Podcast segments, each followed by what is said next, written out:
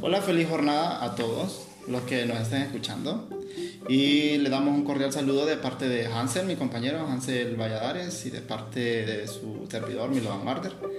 Pues en este podcast eh, vamos a tratar de hablar sobre libros, dar alguna reseña, algunas recomendaciones, o sobre todo comentar algunos tipos de historias que nos gustaría compartir con todos los demás. El día de hoy, Hansel, ¿qué tal estás?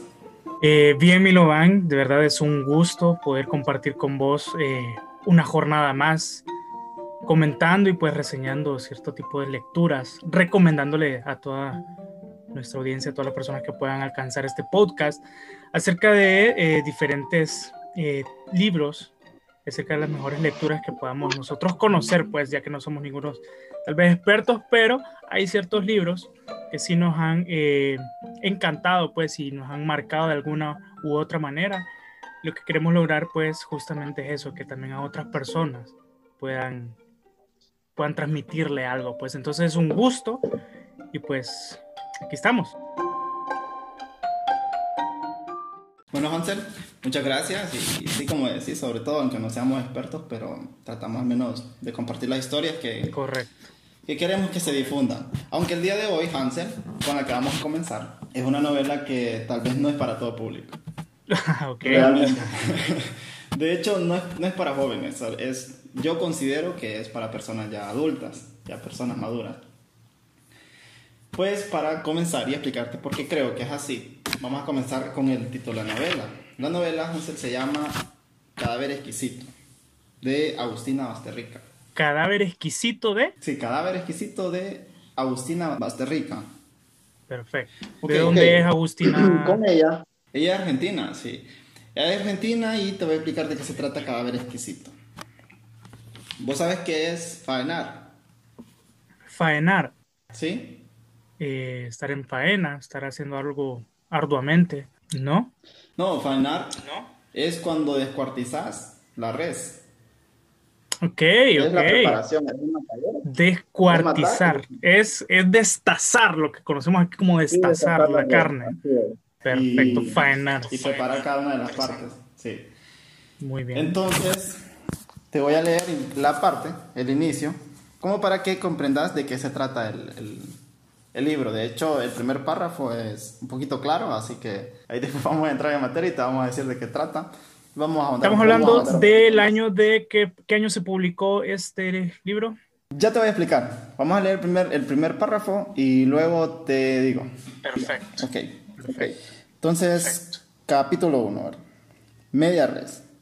Aturdidor línea de sacrificio, baño de aspersión. Esas palabras aparecen en su cabeza y lo golpean, lo destrozan. Pero no son solo palabras, son la sangre, el olor denso, la automatización, el no pensar.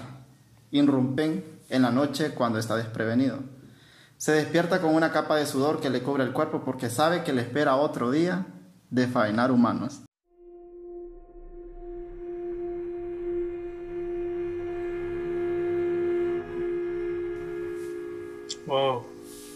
Entonces, Hansel, este libro se trata de una distopía.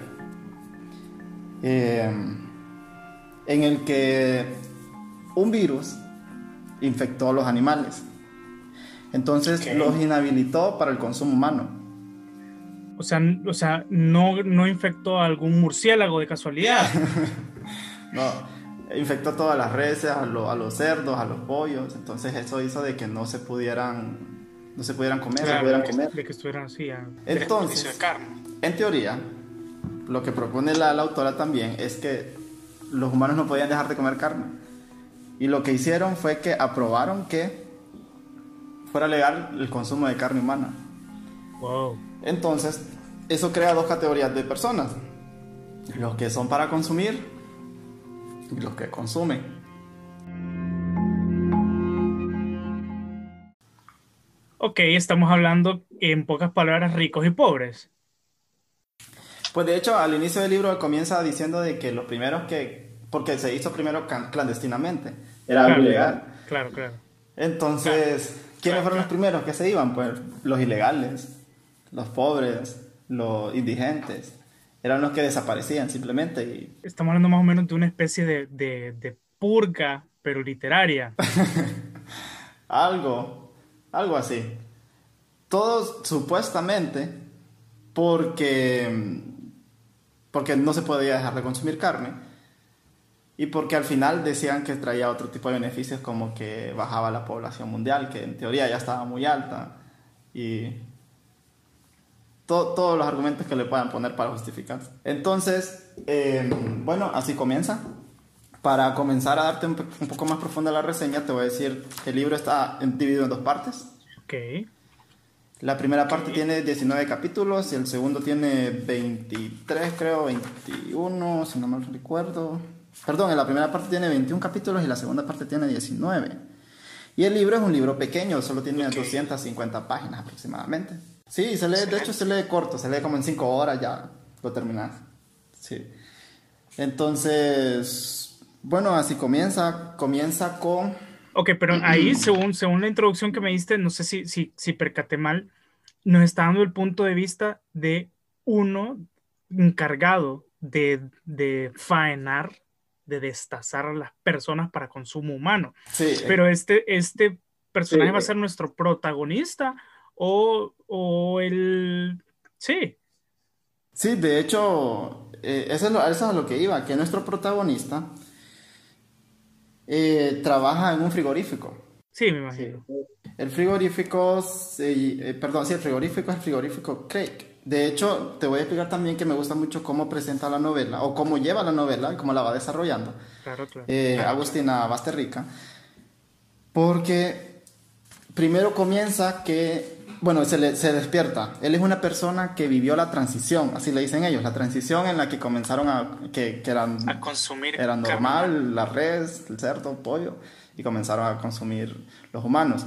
Entonces él tiene ese shock y ese trauma porque él, él lo ve, de hecho, lo palpa más porque desde pequeño trabajó con el papá en el frigorífico que, y vio el cambio, pues a pasar a, humanos. O sea, él, antes, él antes destazaba carne de vaca, de cerdo y pasó a carne humana. Por eso, de hecho, cuando vos ves que él ya está ubicado en, el, en industria, entonces él, eh, de hecho, cuando comienza, que eso es una, el capítulo 1, habla, bueno, de que está en la casa y que él está aturdido porque no quiere pensar en eso. Él, él trabaja con el papá, como te decía, y el papá quedó senil porque no pudo soportarlo.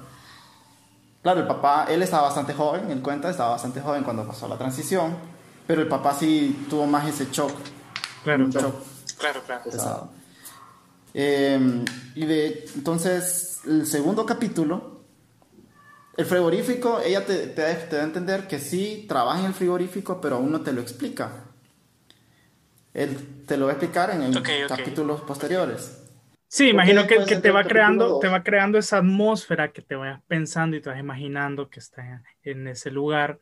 Y solo de imaginarme lo imagino los pedazos de brazos, de piernas, guindadas y cosas así.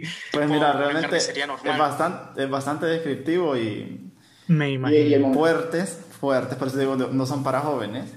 Mira, o sea, hablando un poco de eso, recuerdo una vez, eh, iba con un, taxista y él iba contando cómo uno de sus amigos estuvo en la cárcel y escuchaba a este amigo sobre un asesino y cómo desmembraba y destazaba a las personas y decía que, que realmente es bien difícil hacerlo con un ser humano que no es así nomás, que la gente ve en las películas, pero que tiene su, su, su arte, por así decirlo, que hay que ver como los, eh, ¿cómo se llaman los las coyunturas, todo lo que las uniones de, los todo eso.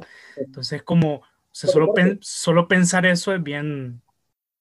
Lo voy a dejar por aquí anotado para comentarte algo después. Entonces, el segundo capítulo, él comienza, bueno, de hecho, antes de comenzar con el primero, solo te quiero terminar de comentar que hablaba de la publicidad que le daban a las personas bombardeándolas para que lograran aceptar la transición. Claro, claro, claro. ¿Cómo, cómo manejó eso la, la, la, escritora? Pues mira, no profundizó tanto, pero creo que lo que escribió está conciso y lo hizo muy bien.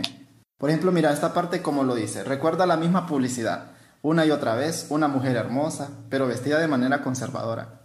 Le sirve la cena a sus tres hijos y al marido. Mira la cámara y dice, yo le doy a mi familia alimento especial, la carne de siempre, pero más rica. Todos sonríen, comen. El gobierno, su gobierno decidió resignificar ese producto. A la carne de humano la apodaron carne especial. Ya me imagino. Nadie dice que es carne de, de humano. A ver, pero, pero todos están conscientes, todos están conscientes que sí es carne humana, O sea, sí, sí, son. Todos lo saben, pero no todos son conscientes. O, ok, ok, ok, mi pregunta entonces aquí es, el gobierno no, no es que está ocultando que sí es carne humana, sino que nosotros les preparamos otro, proceso a la carne. No es como decir, eh, bueno, ya no, comemos animales, pero estamos teniendo otro tipo de carne y todavía no se sabe. O la gente, sí sabe, que, ellos saben, saben que son humanos. Ahora, no lo ven como humanos. Ellos dicen, ellos, para ellos no son humanos. E, eventualmente ellos les despersonificaron o lo deshumanizaron porque tal vez eso les ayudaba a, asimilar mejor lo que estaban haciendo. Entonces, ¿qué es lo que se hace cuando se quiere, quiere cambiar la realidad? Pues lo primero que se hace es que se cambia el vocabulario. Porque carne para... Claro, claro, claro. ¿Cómo le decían? Le decían lomo especial, costilla especial, riñón especial. Eso es lo que se vendía. Pues. Ya vamos, también te voy a mencionar algo porque de hecho eso es lo interesante, cómo maneja dos aspectos importantes que creo que son fundamentales y lo importante de la novela. Primero, cómo se al deshumanizarlos se deja de empatizar. Sí. Creo que de hecho es la mayor reflexión porque realmente es necesario humanizar para empatizar. Porque cuando vos estás leyendo la historia y ves el proceso que tienen las personas para poder ser fanadas, es fuerte es completamente fuerte. Y de hecho, la autora misma es la que explica que es el mismo proceso que tienen los animales. Justo, justo, justo eso te iba a mencionar en un, momento, porque yo vi un documental de, de consumo de carne, pues, que te hacía conciencia de lo que pasan los animales en el consumo de carne. Y es muy fuerte. O sea, uno, uno está acostumbrado a ver en el supermercado los pechuitas de pollo, las piernitas de pollo, así, los jamoncitos ricos y a cocinar. Pero el proceso para, que, para transformar eso, eso en el supermercado es súper cruel, o sea, es muy cruel. Tengo entendido que hay como una organización, no recuerdo el nombre ahorita, de eh, que está encargada de darle como una muerte más digna a estos animales de, consumo. Pero muchos, la mayoría de, granjas que se dedica al consumo de carne, em, no cumple con estos requisitos mínimos. Y las muertes en este documental, o sea, explícitas de, los animales para consumo, fuertes, fuerte, muy fuerte. O sea, que te pone a pensar y decir, wow, o sea, si, si si nos consumieran a nosotros, que creo que es por donde va el libro realmente, sería algo, algo, algo devastador, algo... Estaba viendo una entrevista de Agustina que de hecho ya de, así comenzó la idea del libro, que dice que ella pasa, pasó por la carnicería y vio los, los pedazos de la vaca, porque hemos visto que sale la, toda la pierna, de hecho, guindada. Entonces dice, ¿cuál es la diferencia si fuéramos humanos? Porque al final son dos tipos de animales. Entonces... Así comenzó la idea y pues comenzó con el libro y pues eso es una pequeña introducción y vamos a empezar a explicar cómo es que ella desarrolló, que me parece que lo hizo muy bien, muy bien, me sorprendió la novela, bastante, es pequeña, pero me parece que era lo que tenía que ser, de hecho hasta ciento veces que lo dejó como lo más reducido posible. Era un libro escrito en RAR, punto Muy concisa. Sí. El segundo capítulo el nombre del protagonista lo mencionan muy poco. Y si no mal recuerdo es Marco. Ok, ok, interesante. Sí, que, que mal. Un punto menos, cinco puntos menos para Gryffindor, pero... Entonces... sí, que es Marco, vamos a decir que es Marco, porque creo que de hecho sí es Marco. Pero que no te lo aseguro. Em, él tiene, él como está con el frigorífico, ellos son los que matan los animales, los faena, ¿verdad? Faena. Pero recordad que no simplemente es el frigorífico, hay otros, hay, un criadero. Ellos compran las cabezas al criadero. Wow, qué fuerte. Y aparte que con lo que hacen, que con lo que matan, está también las curtiembres. La curtiembre es la que se encarga de trabajar la piel, el cuero.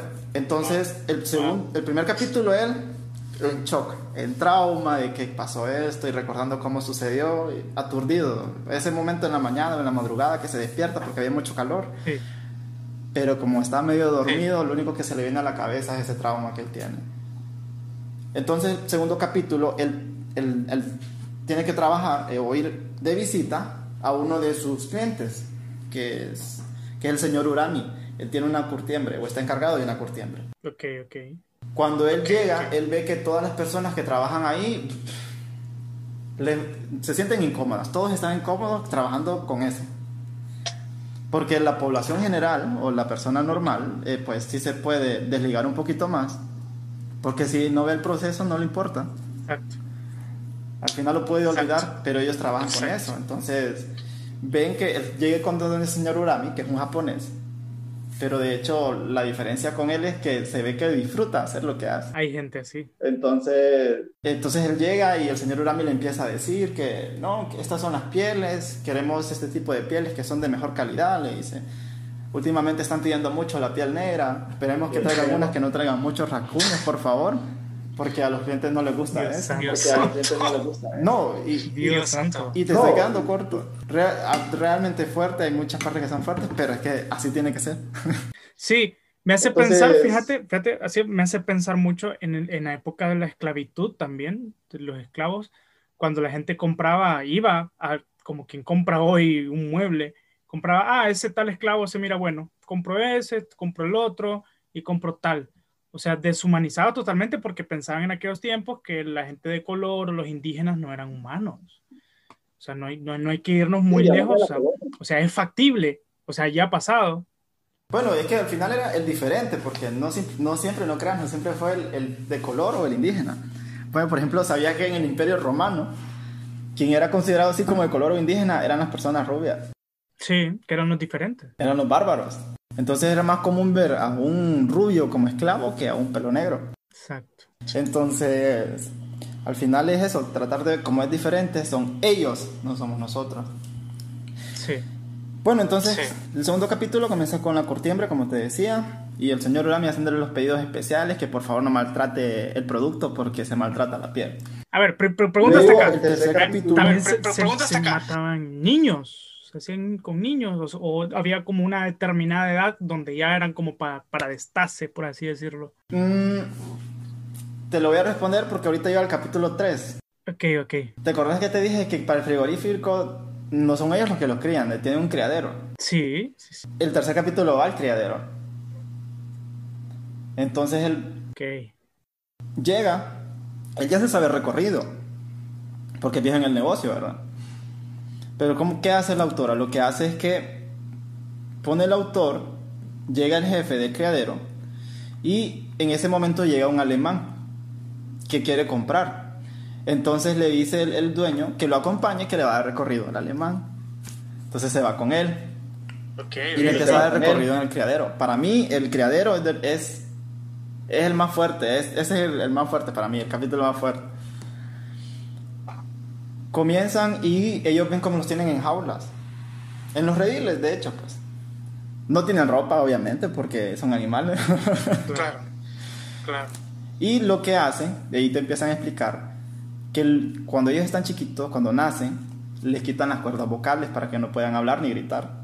Entonces vos siempre ves que cuando ellos les hacen algo, ellos gritan de dolor, pero no escuchan nada, solo le hacen Solo, mueve, solo hacen esto. Pero nunca, nunca se les enseña a hablar también. Ellos no logran hablar y ellos dicen que es porque no tienen la capacidad, pero al final es porque no se les incentiva a, hablar y ya con eso ellos dicen de que también no son humanos por lo mismo.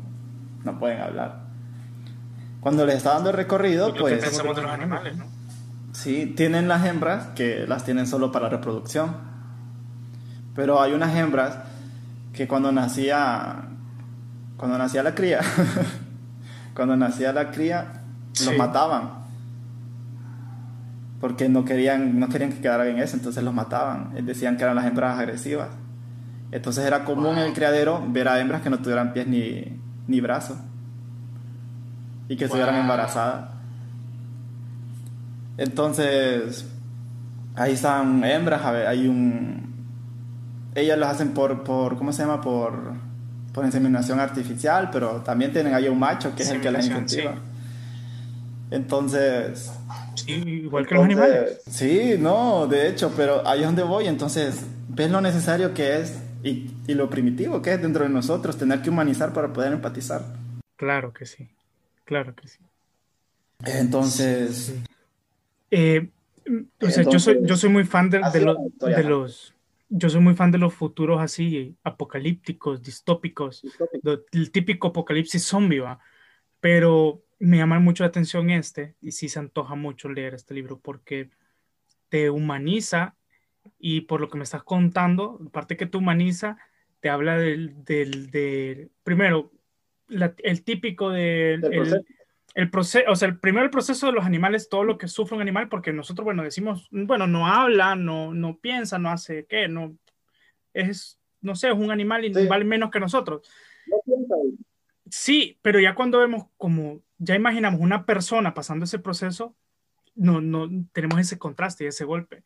Y, y me llama mucho la atención, uno, eso, y otro que en la humanidad siempre ha pasado el, la lucha entre nosotros mismos como humanos de, mm, una, una, clase pudiente, pues en este caso, imagino que, que en aquel tiempo, imagino que el libro lo va a explicar mejor, em, tiene que haber un momento donde se, hay unos que son para crianza, otros que son, que son los que comen, que sea ese momento de, de lucha entre dos, y lo va a explicar muy bien, entonces, sí se escucha genial. No, está, está realmente muy bien. Bueno, aparte de que después llega el criadero, créeme que el criadero tiene tantos detalles, realmente de ahí puedes sacar mucho. Sí, te dejo que, que lo lean, pues de hecho, para eso es el podcast, ¿verdad? para dejarles la incertidumbre y para dejarles... y que bueno, que si miro que ya, ya te dieron las ganas, pues al menos en algo estamos.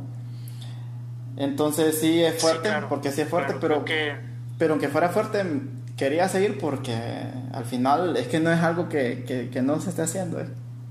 solo que no se hace a nosotros, sino que se le hace a los demás animales. Entonces, después del criadero, es que tenía como un problema, tuvo un problema con, con el criadero, el que le estaba dando el recorrido.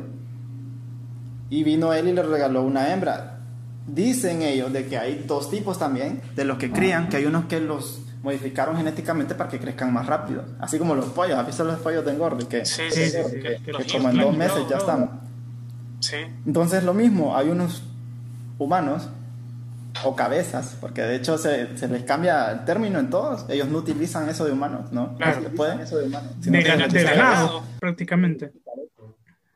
¿Cómo? De ganado, de términos de ganado, de, de, de reses, de, de animales, animales, Sí, de hecho, así, así habla él, de que lo que se hizo fue que se adoptó el mismo vocabulario que se tenía ya en la res para podérselo aplicar a los, a los nuevos.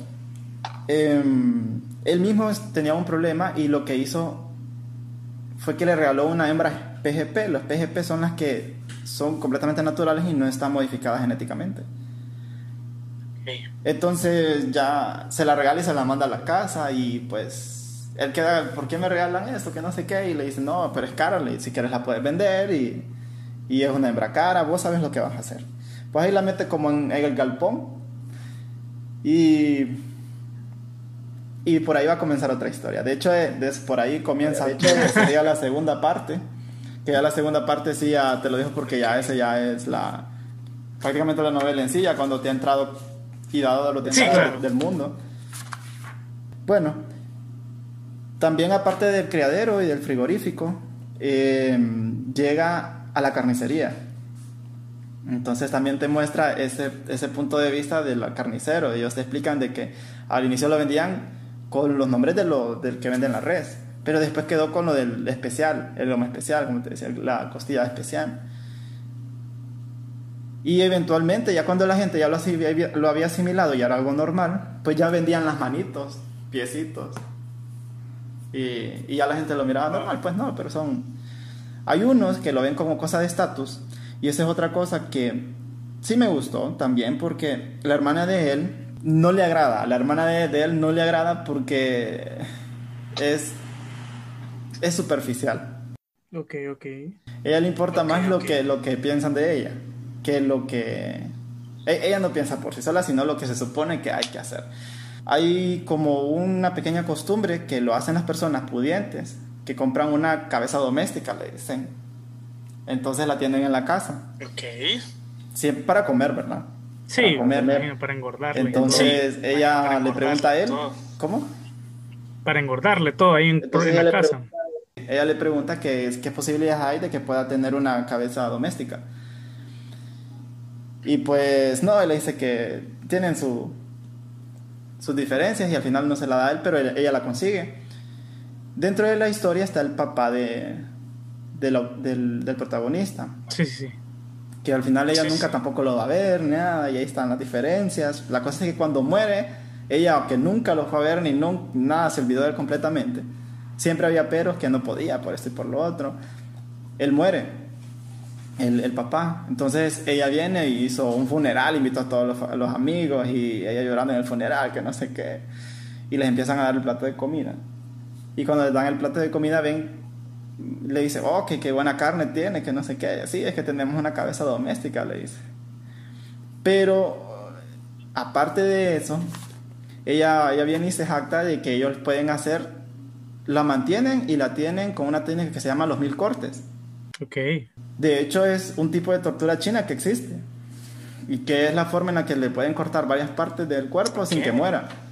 Entonces le corta un brazo y... Wow y ahí se está y, solo consume el brazo. Como, como quien cocina una, una, langosta viva, porque se supone que la langosta viva es como más, eh, más rica, mejor la carne, o sea, sí, de cruel. No, pues sí, llega momentos que sí son pesados, pero si logras soportar lo que yo te digo y te interesó, pues creo que te podría gustar, porque tampoco llega a ser en extremo grotesco. Simplemente trata de darte... no llega a ser explícito. No, sí, es explícito. Y bastante. Ah, okay, bastante. Entonces no se, no, no, se recomienda que estén comiendo carne en el momento que lean el libro. Pues no te da muchas ganas después. sí, la verdad, sí se te quitan las ganas. Entonces, creo que mm, me gustó, me gustó. Yo creo que por aquí podemos dejar la reseña. Sí, sí, sí, para que la gente vaya, básico, busque el libro, la gente tenga sed de, de leer la conclusión de esta historia porque la verdad suena muy interesante. ¿Cómo se llama la autora? ¿En qué año lo publicó? ¿Y cómo se llama el libro? Se llama Cadáver Exquisito, Agustina Pasterrica. Ella es argentina. Este libro lo publicó en el 2000, perdón, en el 2017, 16.